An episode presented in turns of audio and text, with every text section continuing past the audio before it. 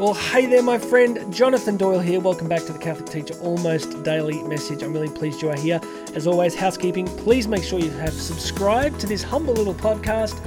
Podcast, video cast. Well, you could be watching it here on YouTube or Rumble, or you could be listening to the audio. So it's both. Please make sure you're subscribed. It's the coolest thing. I love doing this every day. Uh, I got a really busy life. I got to be honest. Sometimes I come in, I'm, I'm like, I'm tired, but I always want to bring the best. And all I ask is help this grow you know, share this with other teachers, hit that subscribe button, hit the notification bell. It makes a big difference.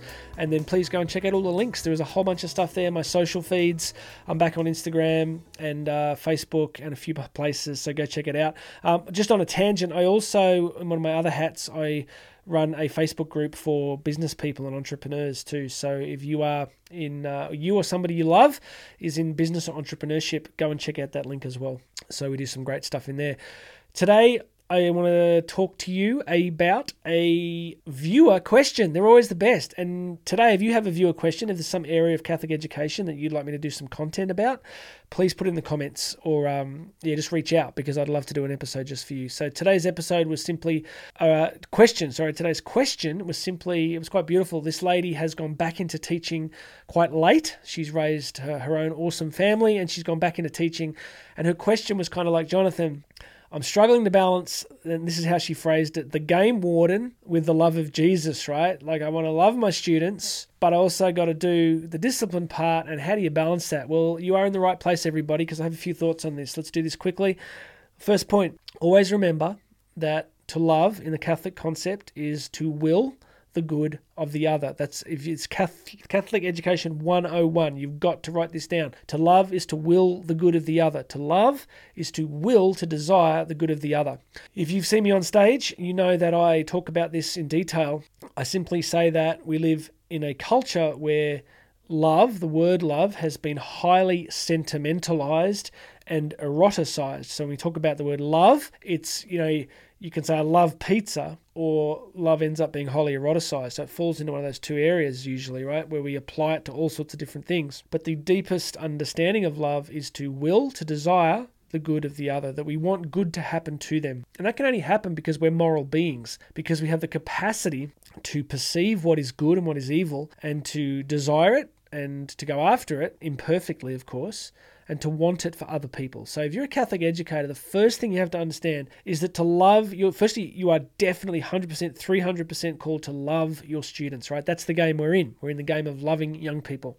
Loving them means desiring their good, and that desiring of their good can mean discipline, which you know is training. What's the quote I heard the other day? You can have the discipline, you can have the pain of discipline or the pain of regret in life. You can have the pain of discipline or the pain of regret. So when we talk about love, we're talking about wanting what's good for students. When we're talking about discipline, we're talking about doing constructing an environment for them, a set of parameters, a set of fences around their behaviors that are going to help them flourish in life, even if that discipline is not always pleasant at the time, as I think it says in Hebrews. Um, I woke up this morning at um, probably 3:45 a.m.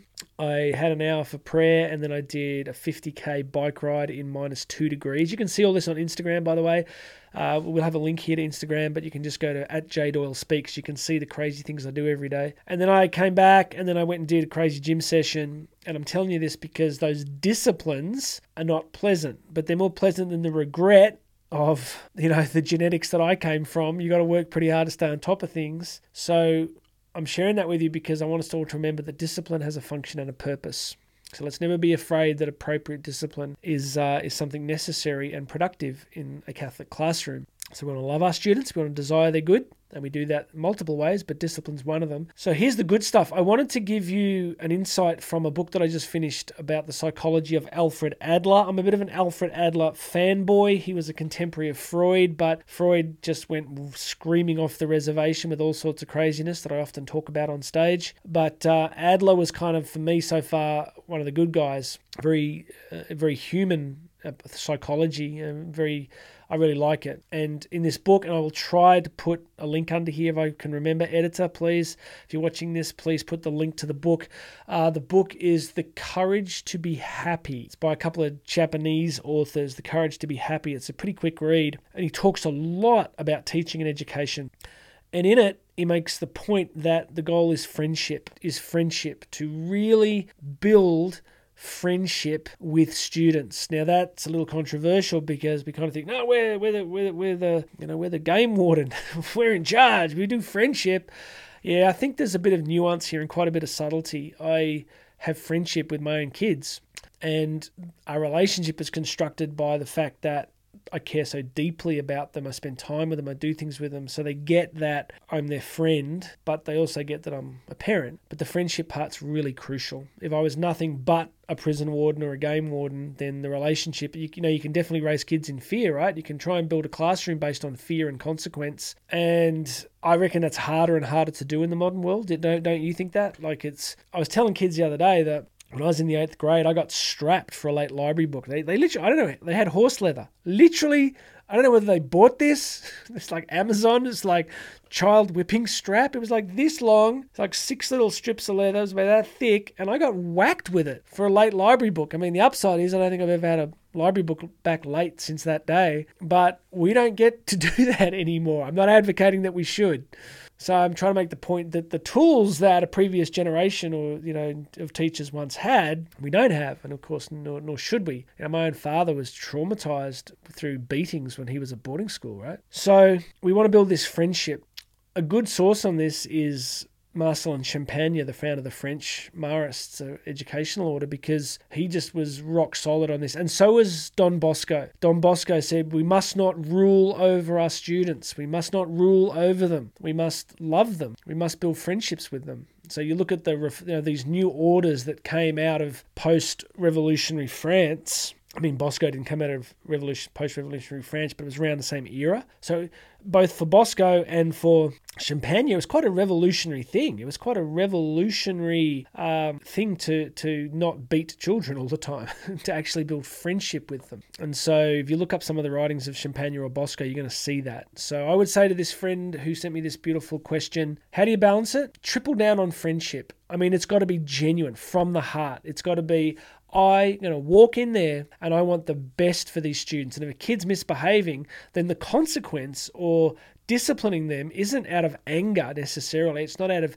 it's like, no, I care about you. I want you to learn. I don't, and I want the other people to learn, and I want us all to learn and grow, and we can't do it if the classroom's a zoo. So it's a spiritual act of service to construct discipline, appropriate discipline in the classroom. As I say in every episode, we're not, we're not Pelagians, right? We're not going to just do this purely by striving. We're going to do this as a spiritual task, so we're going to need the sacraments for that. We're going to need to be pursuing holiness and prayer imperfectly in our own lives lives.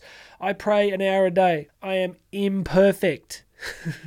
I have people that live with me that can attest to that truth, but I don't stop trying. And maybe some of the you know some of the good that I've maybe been able to do over the years has come from that the compenetration of my own natural abilities and capacities with the graces of the Holy Spirit through the helps of the faith, through the sacraments, through spiritual reading, through prayer, through the rosary. So I would say, in summary, go back to your classroom, commit to spiritual disciplines for yourself, and ask the Holy Spirit to really guide and empower you in your work, to give you supernatural insight, patience, forbearance.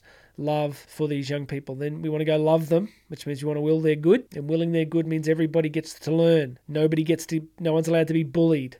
We're going to build an environment that's going to be Christological. It's going to be humanistic in the best sense, a place where humans flourish. And we're going to build friendship. How do you build friendship? You spend time with people, you get interested in their lives, you ask genuine questions that you care about the answer to. How's your parents? How's your dog? What happened to your goldfish? Deep questions you know, the thing that I've said on stage for so many years to Catholic teachers is that it's just a remarkable thing that you do. It's a truly remarkable thing that you do. It really is. It really is something beautiful and special and remarkable to become a friend of a young person and to walk with them in for some duration on the journey back towards the Father's house. That's what you're doing. You're walking these kids home. You're walking them home to the Father's house. In each conversation, in each lesson, in each interaction, you're walking them home to their Father's house. And that is the coolest thing that you're doing, all right? Please make sure you subscribe to the channel. Hit that subscribe button. Go and check out all the links. If you'd like to book me to come and speak at your school, in your diocese, there is a link here that will give you more information. All my social feeds are under here. God bless you, everybody. My name is Jonathan Doyle. This has been the Catholic Teacher Almost Daily Message you and I are going to talk again tomorrow.